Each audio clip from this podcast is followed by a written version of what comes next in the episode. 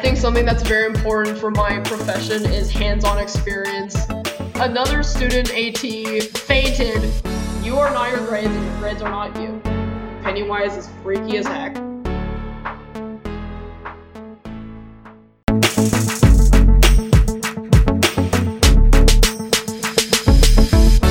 Hello, beautiful people. You're listening to the Pipette Profiles, a podcast all about STEM, health, and fitness. I am your host, Grace Schoenfeld, and together we will learn from successful engineers, scientists, and students about their passions, careers, and future ambitions. Want to be inspired? You're in the right place.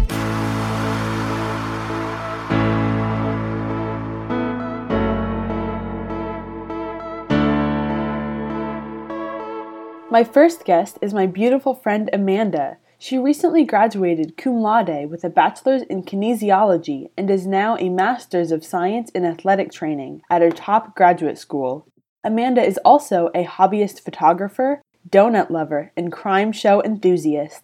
In today's episode, we will learn about where her passion for athletic training started, what her graduate program has been like so far during COVID 19, her top study tips, funny stories from along the way, and much, much more. So stay tuned. Hi, Grace. Thanks for having me. So, how long have you wanted to be an athletic trainer, and where did those inspirations start? So I was fortunate enough to go to a high school that had a elective athletic training program because at the time, which was about six years ago, there weren't that many high school athletic training programs around, at least my area, and so that was when I was a junior in high school, and I was actually I needed to take an elective, so it was either that or theater, and I do not like acting in front of people, so I was like, sports medicine athletic training sounds fun, so let's just try that. And as the time went on, I I fell in love with it more, and I discovered that you could actually do this as a career, and I ever since then I just never looked back, and here I am today. Wow, that's wonderful. So, did you always enjoy sports as a kid, or was there a turning point some point in your life? I actually did. I my brother and I we we grew up playing sports up until college. And I think because I've been around sports and just athletes in general so much because I was one, I really enjoyed that atmosphere. And I, in high school, I took anatomy and I really liked that. So athletic training pretty much combines both my love for athletics slash sports, medicine, and also helping others. So once I was in high school and I discovered what athletic training was, that's when I was like, wow, there is a career that combines all these things. And then that's when I decided I wanted to be one when I grew older. Yeah, and now you're older and now you're going to be it. Yes. I'm so proud of you and this is such a perfect Thank you. Fit.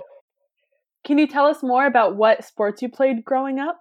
So my first sport that I did was gymnastics, uh, artistic gymnastics. I did it when I was about like almost six up until I was 15. There was some overlap actually between that and when I started martial arts. I started Taekwondo when I was nine and did it wow. for about five years, so about 14. And then in high school, I did track, and then I did track all four years in high school, and then did it for two years at my undergrad, which is where I met Grace. That's actually how we met was through track. So yeah, those three sports were the sports that I actually stuck with and enjoyed because I tried a bunch of other ones, but those didn't stick. Do you want us to tell the story of how we met? Oh, sure. Do you want to tell it? Sure, I can tell it. It's a pretty cool way. Cool. So Amanda and I were oh, what was it called? Secret Sisters. Secret Sisters. Uh-huh. Your Secret Sisters um, on our track team, she's a year older than me. So I was a freshman and she was a sophomore. And she was giving gifts to me. It was our team's way of bonding, and it was like Secret Santa, but throughout the whole year, and really emphasized during the spring, during the competitive season, to just really help bond and encourage one another. So she was giving gifts to me, and I had absolutely no idea. But then we became friends before I knew that she was giving gifts to me. Oh yeah, you had no idea, which was the cool part for me because I knew obviously. Yeah, I'm just super gullible. So at the end of the season, when she like revealed um her final gift to me, or like a embroidery thing. Yeah, she embroidered something so beautiful for me. Um, so that's how we met and became friends, and we've never looked back, and it's been wonderful. And it's funny because I didn't think we would become friends because we I mean, we probably would have talked at least, but like she she was a distance runner and I was a sprinter, so we didn't even practice together. So when yeah. I got assigned as my secret sister, I was kind of like, who is that? or something. Who's this weirdo nerd? But then I was like, oh, she seems cool. I am a self proclaimed nerd. Oh, me too.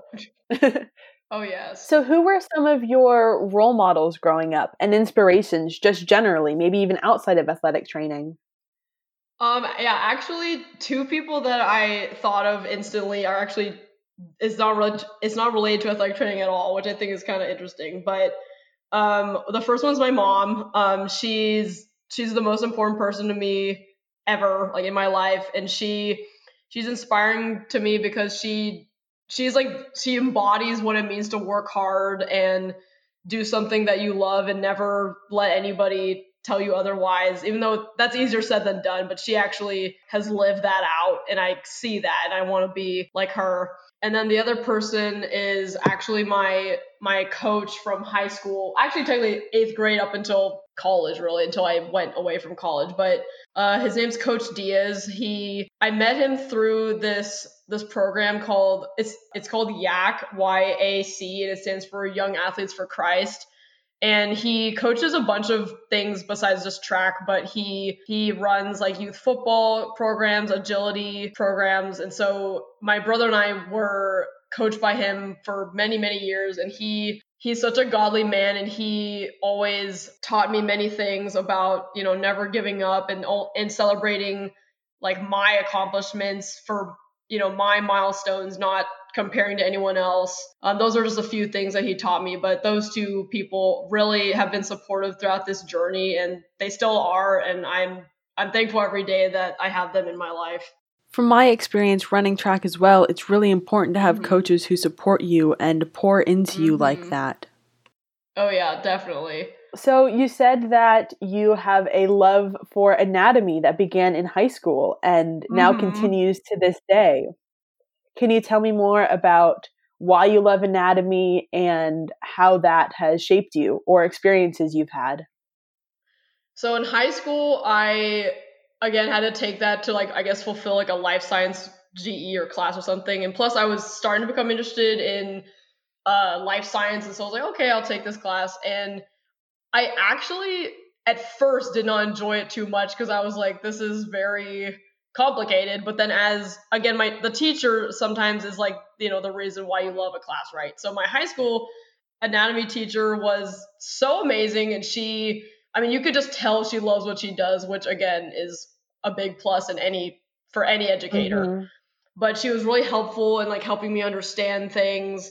And so i slowly start to i slowly grew to love it even back then. And then of course in high school when i uh, discovered athletic training, I could actually like apply what I learned to some degree. And then in college, I had the most amazing anatomy professor. He he really incorporates how you know God created this this amazing thing called humans, and like we're His greatest creation, and every little part in the body like has an important function, and every every piece needs each other. Like it, there's no, mm-hmm. I mean, from the littlest like red blood cell to your femur bone, like every little thing to every big thing is is important in the structure and the function. And I, it, I just find it so fascinating.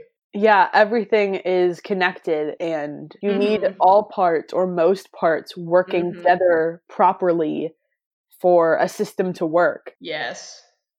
Exactly. And you were an anatomy TA at our college as well. Mm-hmm. What were some of the highs and lows of that experience?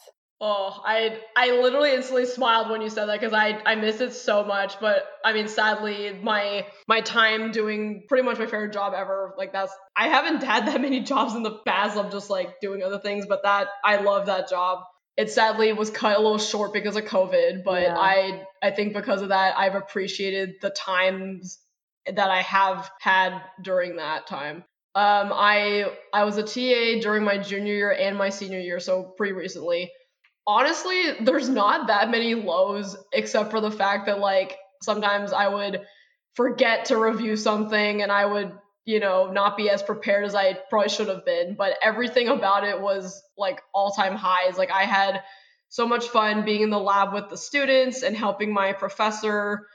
And he would always play like fun music while we were in lab. That's so awesome. That, made it like a more upbeat atmosphere, especially at 6 p.m. to 9 p.m. uh, I I loved working with my other fellow TAs, and the spring after my junior year, I actually got to study abroad with that same professor in the UK to study more anatomy because anatomy's life. Literally. And then my uh, and then my senior year, I was the only returning TA, so I kind of got to experience some like leadership position things. So like I kind of knew how the ropes worked, and I got to show the the first time TAs like where everything was, and kind of obviously with good leadership, like take charge in some things. So that was a good experience to have as a TA, but also I could I saw like another part of of the job by having like a higher position.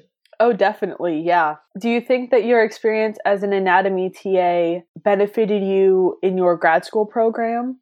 Oh, definitely. Uh, this past summer, which we'll get into more grad school stuff later, but this past uh, this past summer, so from June until actually a few days ago, um, we took an we took an anatomy class, and it was pretty condensed just from how the the semester the summer semester is formatted, and man, am I glad that not only did I um like have been reviewing just to prepare for this, but if I I don't want to say if I wasn't a TA, I wouldn't have been as prepared, but I'm but I think I think that would have been the case because a lot of the things that we learned from my grad school anatomy class was review since I I mean, I just came from teaching those things to the students, so a lot of it was a review for me. I mean, obviously, there are some more complicated and detailed things that we did learn that were brand new to me, but overall, it wasn't that hard to transition just because I've already been reviewing those things for the TA position. Right. And you basically took the class three times because you took it yes. originally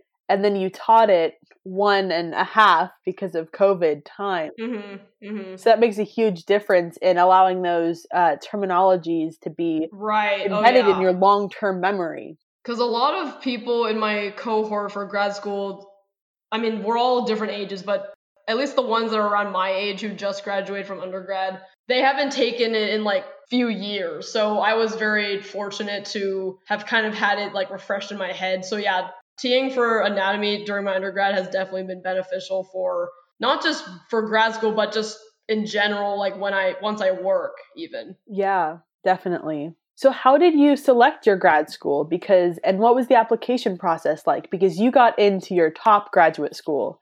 I I yeah, I still can't believe that actually happened because I I can't believe that time passed by and I I finished my first semester. Yeah, so athletic training is is a slowly growing uh, profession. It's it actually has not been that common even within the last like decade or so. So it's it's pretty cool that we're growing so fast. So for undergrad, I did not have certain prereqs. If I could help it, I didn't want to either spend time and or money taking these prereqs at junior colleges if I didn't have to. I was looking at schools around the country that did not require these several prereqs, which took a while, but uh, luckily there's a like athletic training website like search engine to like help you kind of eliminate those. So I looked at the list that did not require those. And so I had maybe about 10 schools that were within the places that I didn't mind living. So most of them were on the east uh, sorry, west coast. I remember last summer I would, you know, I would be writing my essays and filling out applications. Luckily, some of the applications were kind of uh, like a common app thing where if you fill out one thing, you can send it to however many schools that take this type of application, which was very nice. And for my uh, like personal statement essays, a lot of the schools would ask similar questions like, why did you want to be an AT? Or why do you want to go to our, our school? You know, so I to save time and energy, I would type kind of like the same responses for different ones, but obviously some some schools ask different questions, so I would change it accordingly. But I luckily the program directors were very responsive, at least you know back then before COVID. Um, I can imagine it's different now. at least back then, I would email a little bit back and forth. And luckily, with some schools that I lived near, I could visit. So that was beneficial.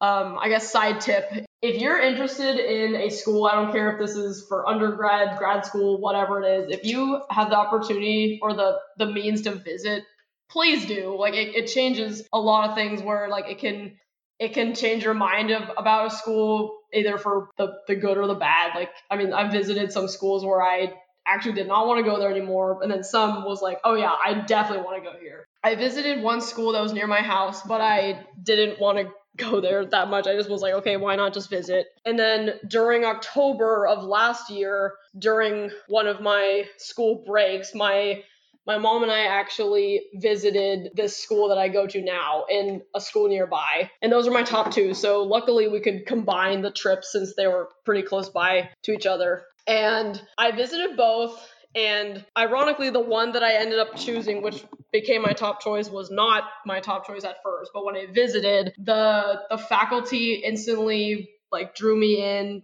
by their their friendliness and their professionalism. And they they didn't have to do this but at least one of them because i met two. I met the program director and then i met another faculty. They took the time like out of their day to like show me some facilities and walk around and ask me questions. And I, at least maybe in grad school they don't maybe do that as much. I mean I, I know for undergrad it's a little different but i was really appreciative of that but also their program is very different from most at programs in the country.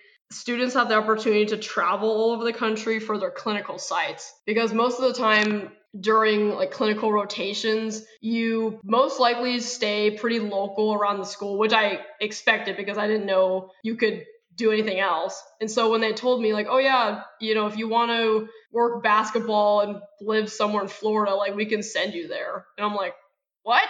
so I thought that was really cool. Um, there's different there's different schools and different sites that they're partnered with. So I mean, there's a lot of variety, even though it's like only certain ones.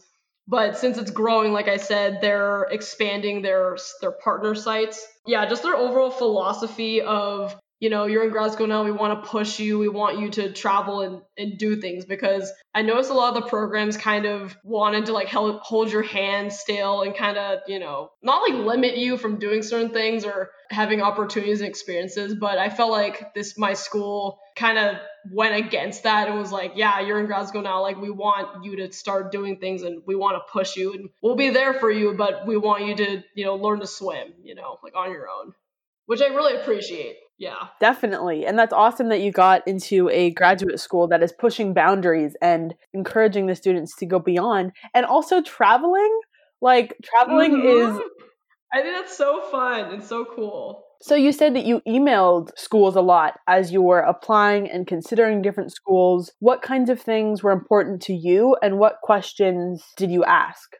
There were some questions in certain categories that I would send to different people. So if I had financial questions, I would email like the financial aid person.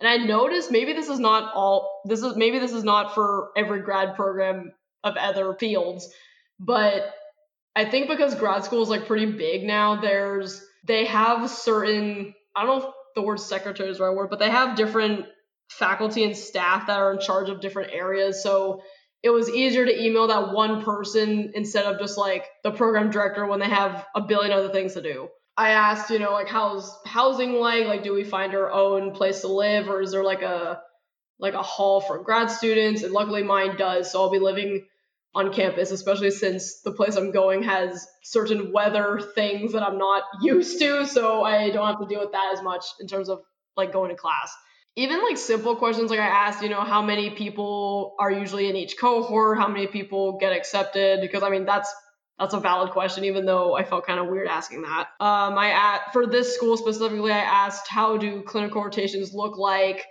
Like how often do we get to travel or can we have multiple sites during the semester? I asked about scholarship opportunities, TA slash GA opportunities. What's a GA? Oh, a graduate assistant. And TA is teacher assistant. Are those paid jobs that will help fund your tuition or housing?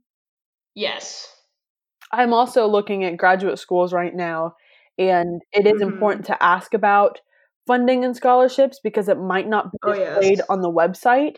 And even without an academic scholarship, you can get jobs on Mhm. campus um, in Mhm. your program, even to help fund you and your Oh graduate yes, school. for sure. I feel like any question is actually not like a dumb question. So it and all the program directors I've contacted, or really anybody I contacted, were very friendly. They they responded to me in a quite a, like a good timely manner, hmm which I appreciated. So yeah, I'd say for general questions, I would ask about anything to do with finances, so financial aid, scholarships, TA, GA positions. And for those listening, like, don't be afraid. There's no stupid questions. Um, whether it be for undergraduate or graduate schools, they want you to go there. So they are going to do what's in their Mhm. power to answer your questions, to help you figure out if it's the right fit. They want you. Exactly. more than I, I you want just about to them. say that. That is so so true. And sometimes I forget that because I I only apply I ended up only applying to I think six or seven and I was like, maybe that's not enough, like, you know, or something. But I they yeah, what Grace just said, they want you probably more than you want them because they, you know, they want to attract students because it's like if you go there and you like it, then you'll tell five people and then those five people will tell more people, you know. So it's like a help me help you thing kind of which is funny but it's like dating they, they, want to get to know you as much as you want to get to know about their school so do not be afraid to ask literally any question because someone else is probably thinking the same question and they want to be able to help you with that. Hmm And I feel like dating in real life is harder than dating schools. yes! So think of this as like a good practice. No i'm just kidding but You are an excellent student. You graduated cum laude thank you in kinesiology. What are some of your study tips and what kept you motivated during difficult or stressful seasons in undergraduate and graduate classes? Okay, let's see if I can organize this the best. So, tips in general. So, it doesn't matter. I don't care if you're in middle school. I don't care if you're in your PhD for the second time or second PhD or whatever. Study tips. These are in no particular order. I'm just going to list some. Please do not procrastinate. I know everyone does it, but it does not do anybody any good, especially yourself, because it's very stressful. So I guess branching off of that, do a little at a time. Like it, I mean, I kid you not. I, I mean, even as a, um, this obviously has not like not just for anatomy, but for my anatomy students, I would tell them like I five minutes or ten minutes, which is not, which is not that much time at all to review something. Mhm. It doesn't have to be a lot because I feel like a lot of students are like, I have to study for five hours to get something. Well, you may not in terms of like cramming if you just, you know, break it up a bit. So there's that one. This one I've definitely had to implement on myself towards the end of college, especially now that I was older and I understood what this meant more. And especially recently during this summer semester for grad school, but make time for self care. It doesn't matter what that looks like, it looks different for everybody, but take 10 minutes to do to like have a dance party yourself take a walk for 20 minutes like get some fresh air uh watch watch an episode of something you like like do something that's not school every day at least a little bit. Again it, does, it doesn't have to be two hours of relaxing or whatever. It can literally be 15 20 30 minutes of just something you enjoy. You can draw you can nap even like do something to to just rejuvenate yourself and take a breather from school because I I swear to you sometimes I would just hammer out like so many hours of school and then I would just feel burnt out and then I would feel, you know, like your whole I mean even physically like your body like changes when that when you don't take care of yourself. Mhm. So I'd say those are my two oh, I have another one. Well, those are my two tips in terms of like for yourself per se. But then another one that involve other people is please don't be afraid to ask questions. Like, I mean, I, I swear to you, sometimes I make friends and bond with classmates because we're like all struggling together. And I mean, some friends I, I'm still in contact with, and we just met in a class we had once together. Like, it, it's funny how that works. Because I guarantee you, at least three other people probably have that same question. And I, I learned that probably the most this past semester in the summer for grad school because we were all just like what's going on? And, you know, because it's my semester was the dense semester, but especially with COVID, it made it very intense. so, like, mm-hmm. count on each other, uh, support each other, ask questions, even with your professors. I mean, again, they want to help you, they want you to succeed. Mm-hmm. So, don't be afraid to ask them literally anything because sometimes I would I would be in my professor's offices asking sometimes even in my opinion like pretty obvious things. I would be like i should know these. But if it's like if, if the reality is i don't know i don't know what that is and i need help i mean nothing nothing's wrong with asking for help. So i'd say those are my top three tips. Okay well thank you very much i also wanted to ask you what self-care looks like for you specifically and what are the benefits um, that you see when you take time for self-care versus seasons where you don't? Mm, okay so the beginning of my college career i would say i didn't believe in that. I was like productivity is successful and blah blah blah.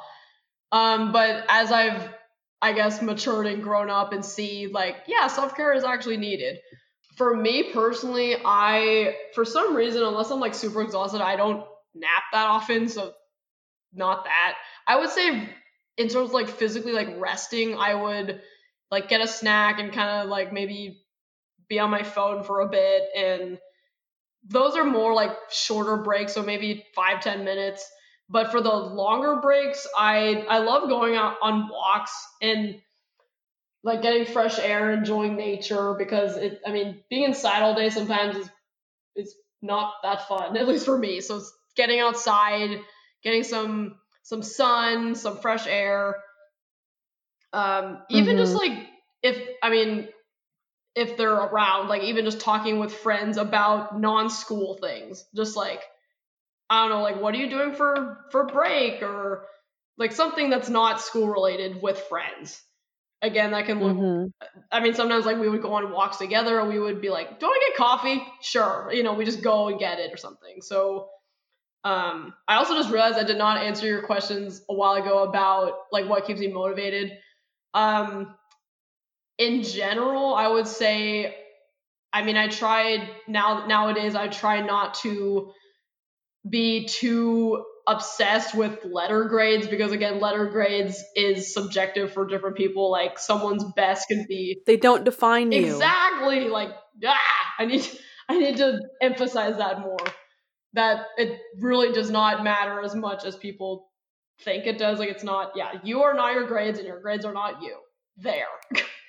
Um but i'd say just as, because at least for me if i know deep down in my core I did not do my best, whatever that looks like for for me, I would feel bad. So um without being too obsessed with the letter grade, like I said, just trying my best and, and seeking help when I need to. And I mean, I think learning is fun because you get to gain and retain this new knowledge that you didn't think you had before, you didn't have before. Um, but then specifically with what I study, because again, not everyone obviously is studying the same thing as me, but since I since I love athletic training so much and I I think the career is absolutely fantastic. I I always think about in the future like yeah, when I when I'm an I'm, I'm a certified AT, like I get to have fun, you know? I mean, I think my my career is very exciting and uh, exhilarating because of the people I get to meet and I get to work around athletes and I get to be around like sports all day long and so that that fun part or funness that's not a word but like the fun aspect of my career is what motivates me to sometimes go through you know super tough times with studying and being overwhelmed and sometimes not feeling like you know anything which is definitely a thing mm-hmm. but i i know deep in my core that's not true even though it may seem like it just because everything is overwhelming and intense mm-hmm. sometimes but it it doesn't last forever and i think just as long as you remember like why you chose what you chose to study and why you love it so much that's at least for me that's what motiv- that's what's been motivating for me to keep going and to to strive and do my best So, in summary of what she said, what motivates her is looking at the end goal and knowing that she has it within herself to do her best, um, but also being kind to herself, time for self care, spending time with friends, relaxing, napping, putting time into your hobbies and relationships around you. Um, some of her study tips were to not procrastinate and to do a little bit of studying every day instead of just a five hour cram session and doing it with friends and not being afraid to ask professors or friends questions. There is no question that is stupid if it helps you to understand the material. Also, we talked about how letter grades do not define a person. They do not define your worth. There are so many schools, undergraduate and graduate, who are, they're not considering as heavily standardized test scores or they are not requiring them at all. So if that sounds like you, definitely look into those schools because they are out there. And I personally think that being well rounded and having some tangible experience and an outspoken passion for your field does go a long way more than just test scores because they are not an accurate measure of intelligence. Do you think that sums it up pretty well, Amanda? That's that sounds wow. I love that last part especially because just recently like in my grad program we were so obsessed with grades and like why my profession is very hands on if anything that's like 99% yeah. I do so well in like the, the oral practicals, but not the written tests. Like, what's up with that? But then again, I guess another side tip is like everyone learns differently. Yes. I mean, there are some classmates of mine that did not do as well on written tests, and I did, but they're they thrive in like verbal or oral exams. I get intimidated because I'm just like, uh, I'm talking and what if I stutter? What if I forget something? You know, so each person learns and interprets information differently and executes their knowledge differently. Yeah. And again, professors are there to help you. And so, like, one of my classmates, they were having some trouble on like written exams, but then they were able to verbally kind of go through their their exam with a professor and then it worked out. So stuff like that where you know, your again, your classmates, your professors are there to help you and uh, trying your best not to compare again, again because everybody literally learns and executes their knowledge differently. So I don't think there's a point to compare. I mean, obviously, easier said than done, but yeah, th- that was a great summary. So, if there's anyone listening to this who would like to pursue a similar track as you or career path, what advice can you give them? Wow, there's there's one that I that I thought of that's I think very important, but if especially since again the profession is growing and evolving and developing. But I think something that's very important for my profession is hands-on experience and start as soon as you can because some schools require more experience hours than others, but the numbers per se do not matter in some ways, but just any hands-on experience you can, whether that's in a clinic, that's at a high school, that's at a university or a or a junior college, whatever hands-on experience you can get do it. Because it you can learn the textbook front back know every an anatomical structure. You can know every textbook front back but if you've never actually you know taped a wrist or applied ultrasound to someone or if you don't actually do those things i think it would be pretty tough to actually learn the skills of being an athletic trainer. So networking and getting as much hands-on experience as you can before during and of course even after you graduate when you start to work will benefit you so much in the long run. Thank you so much for that. I think that that is super helpful and very tangible for our listeners. Oh of course. Now it's time to introduce a new segment to this podcast. Cue the music in three two one Welcome to Lab Laughs, bringing the crazy, funny, and jaw dropping moments from the lab to you. Amanda, can you share with us any funny stories? Okay, so there's one that I distinctively can think of from my time as a TA in anatomy. And this was actually this past this past spring, so I was the only returning TA, so it's kind of like I know what I'm doing. Cool and I was demonstrating, I was pointing out on a skeleton, one of the skeletons that we have in the lab, because um, someone had a question, so I wanted to show them on the actual skeleton and not just the individual bone pieces. But this skeleton, particularly that I had in my row was it was it's it's not one of those that's on like a pole or something on wheels. I mean it was on wheels, but it's like a, it was hanging from like a hook. So I didn't I don't even know what I did, but I was pointing to something and luckily the skeleton is pretty sturdy, but the whole thing just fell on the ground. And it made this, like super loud sound, and it was in front of everybody because I was demonstrating something, and I felt so dumb. And I'm just like, not that I would have been any less embarrassed if I wasn't the, you know, kind of like the leader TA, but I felt so stupid.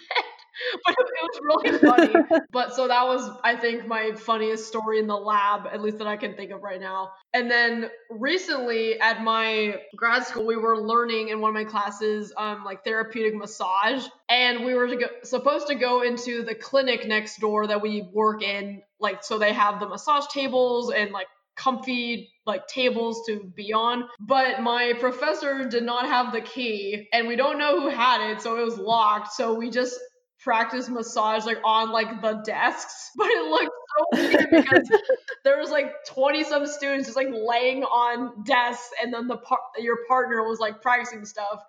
But it's like I mean a typical desk, so it's like hard and not comfortable at all. So so that was kind of not pleasant, but it was also really funny instead of a funny story, the craziest story I've had like while I'm on the job was actually my first summer doing AT ever. So I was like 16 years old in high school. I just started. I'm kind of learning the ropes here. And during practice for uh, JV football, one of our players, uh, he he had an open fracture in his forearm. Oh no! I don't rem- well at the time I I wasn't that familiar with anatomy, but I'm pretty sure his radius was or his ulna, I forgot which one. But I think it's his radius because I remember like it was near his thumb and that's where the radius is. But it was like jutting out of his skin and I was like, "Oh my gosh." Another student AT who was with me at the time, like our partner for like our area of the field, fainted before we could call the ambulance or before they could call the ambulance, so I had to do it. Oh my goodness. And I'm like, welcome to athletic training, Amanda. Like this is what I mean, this is literally like after I've done AT for like a few months. Like I I haven't even done anything crazy yet. And then it's like, here it is. So, so how did you have to handle the situation? What did you do? Um, so I called the ambulance and then so they're like, okay, like we're coming. And I'm like, okay. And then I I let our our head AT know and then I I had to like help. So the A, the AT and I had to help our other student AT like off the field because they fainted, which I couldn't believe because I was like, okay, I really not, I really don't need to faint because if I faint, then there's two of us who are like down. But besides calling the ambulance, I didn't really have to do too much because that's I mean, at the time, and even now, I don't have the skills to assess that yet, um, at least confidently. Yeah. So when they that's pretty when they serious. got there, everyone was like, "What's going on?" And I'm like, "Well, I'll just call him John." So John was like on the field and he fractured his forearm and now he he has to go to the hospital and they're like, okay. And then practice like resumed. I mean, fractures happen quite often, obviously, like in athletics, so it's not like he's gonna die. Like it's nothing too right. crazy, but I mean, I just I was just like, yep, he um, he he had a fracture and he's going to the hospital. And they're like, okay. And then it's funny how even as the years went on, that is still my craziest story. I mean, I'm sure once I start working and uh, doing more clinical rotations, that's that's gonna change because I'm sure there's gonna be crazy stories. But to this day, that is still my craziest story, and that was when I was still wow. in high school. well, thank you so much for sharing. Oh yeah, of course. As we wrap up this episode, I wanted to ask you a bit more about things you enjoy doing personally. So, you recently got into photography. Mm-hmm. Can you tell us a bit about how that started and what it looks like now? During my senior year of, of college, I was like, I want to take some fun classes. And so, luckily, I had space to do that. Um, I still had some leftover GEs to do, and of course, like some upper div class classes. And so my advisor said, like, oh, you have room for like one fun class. I'm like, okay. And I'm not artistic in the sense where like I can draw or paint or do other things. So I was like, oh, like I've always been interested in photography, so why not do that? And And my photography instructor is super cool and he's known around our school. Like he's he's pretty cool and popular. So I was glad that I got to work with him and be taught by him. And believe it or not, about maybe halfway into my fall semester this past fall, which is when I took the the first photography class because I ended up taking two. I actually did not enjoy it that much. I I was annoyed with how complicated things were like with the settings and I actually was one of those people who was like how hard can photography be? You just aim and shoot something but it's actually pretty tricky in terms of like getting used to the settings and all the buttons and uh, zooming and aiming things. And obviously that's just like the fundamental stuff but then there's also you know the creative aspect. You know what makes a photo more maybe creative or attractive than another one you know? So at first i didn't enjoy it like actually yeah. at all. But then once i started to practice it more and my awesome instructor would help me and give me tips i started to enjoy it more because because it actually became fun. It wasn't like a chore anymore, or it, it didn't feel like a, a, burden or a bother because I actually knew what to do now in terms of the settings. And then I, you know, his his biggest advice is to just go out and, and take pictures, like shoot anything you can. Like every person has their own little maybe niche of what they like to do. So you know, we we had assignments of uh, photographing people, photographing landscapes, uh, still life, so a bunch of different things. And I I figured out that my favorite thing to to photograph is people,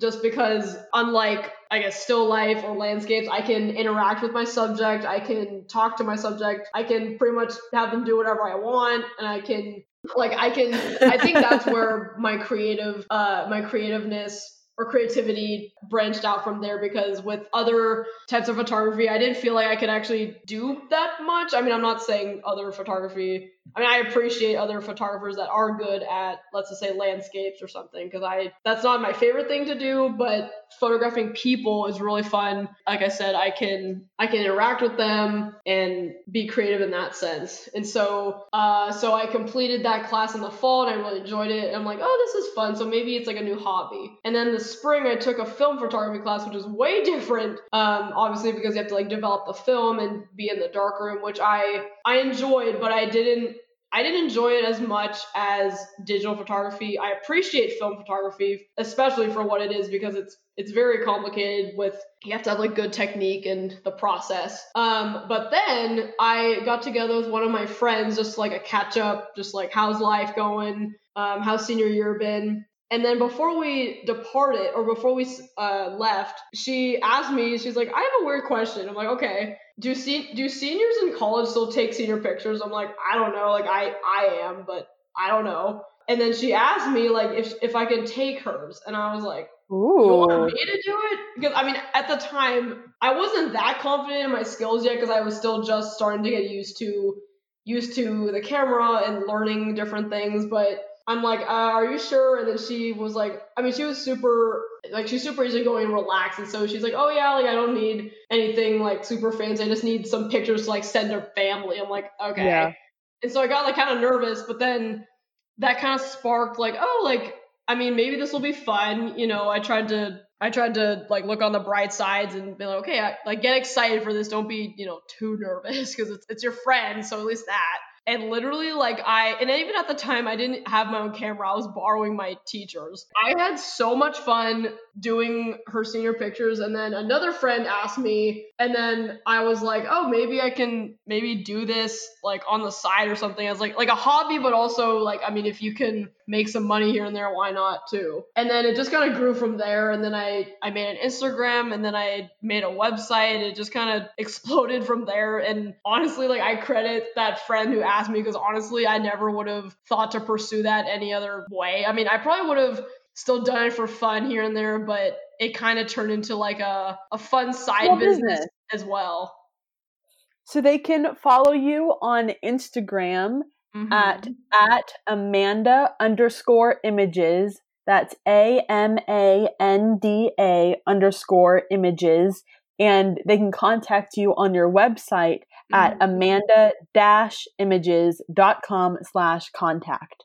Yes and her photos are beautiful and stunning and elegant and simple. So please go check her out. I was going to say I specialize in portraits and senior portraits and also sports photography. So, which is kind of funny because not many photographers do that combo. Um, because usually it's like either you're just portraits or something or just sports, but I I do both. So if you ever need either like a new profile picture or headshots, or if you're gonna graduate soon, or if you have a game coming up, let me know.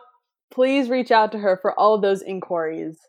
Or if you are a photographer hobbyist yourself and would like to know how to get started and settings that she uses, you can totally go contact her for those inquiries as well.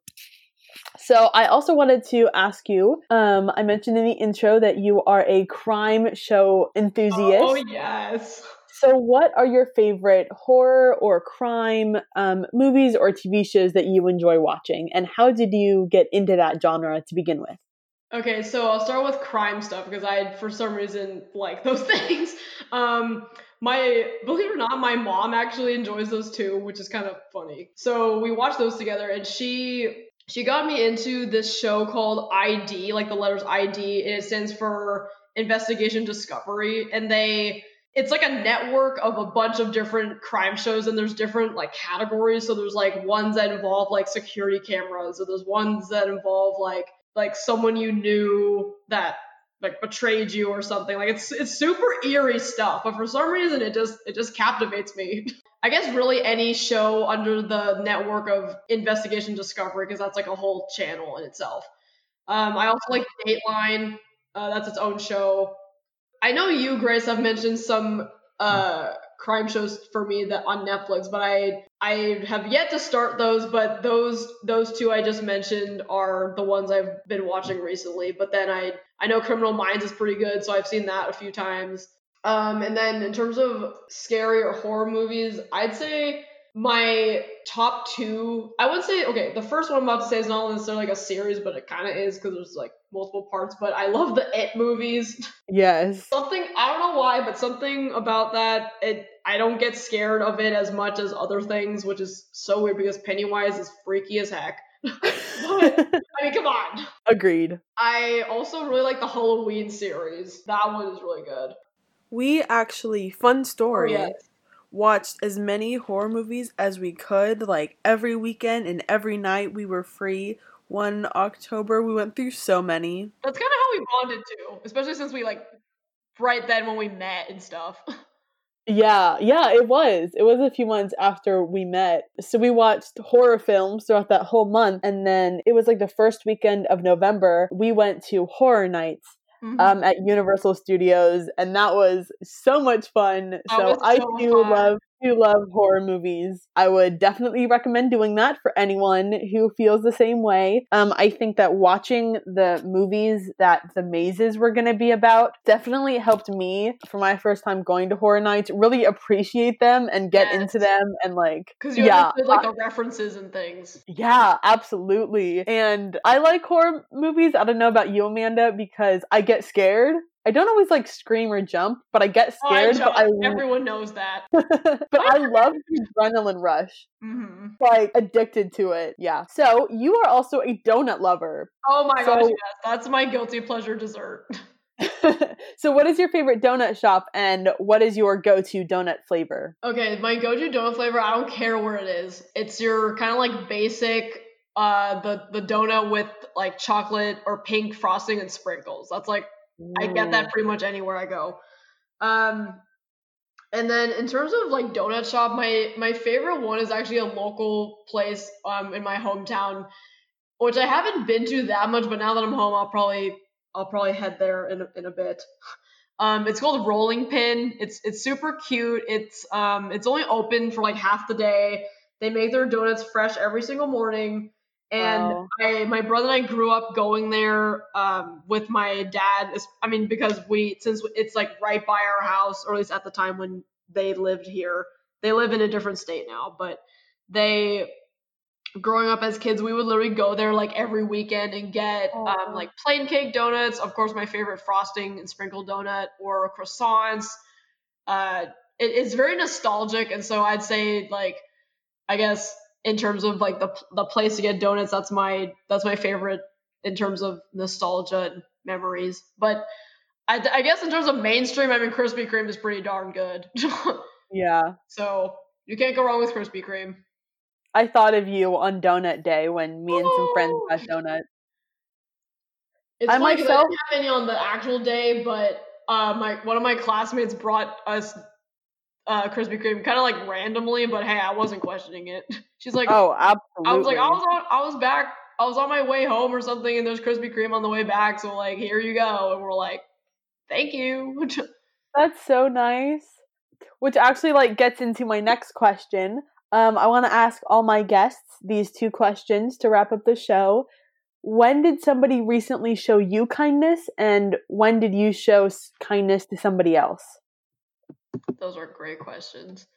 Um, the the the something that I've showed someone kindness. So one of my classmates uh, for grad school would always invite us over to her place and pretty much was like at least for me because she's older than me like my mom friend and she kind of always like took care of me and provided uh provided for me in terms of like her time and her care even just like you know um if I ever like want a snack of hers, like I would, she would give it to me. And so my friends and I who hung out with her all gave her like thank you gifts. So we gave her like our favorite tea, we gave her a blanket, uh, and we gave her like those. I think it's called like you've been here Starbucks mugs or something. Do you know what I'm talking Yeah. about? Yeah, those Yeah. things.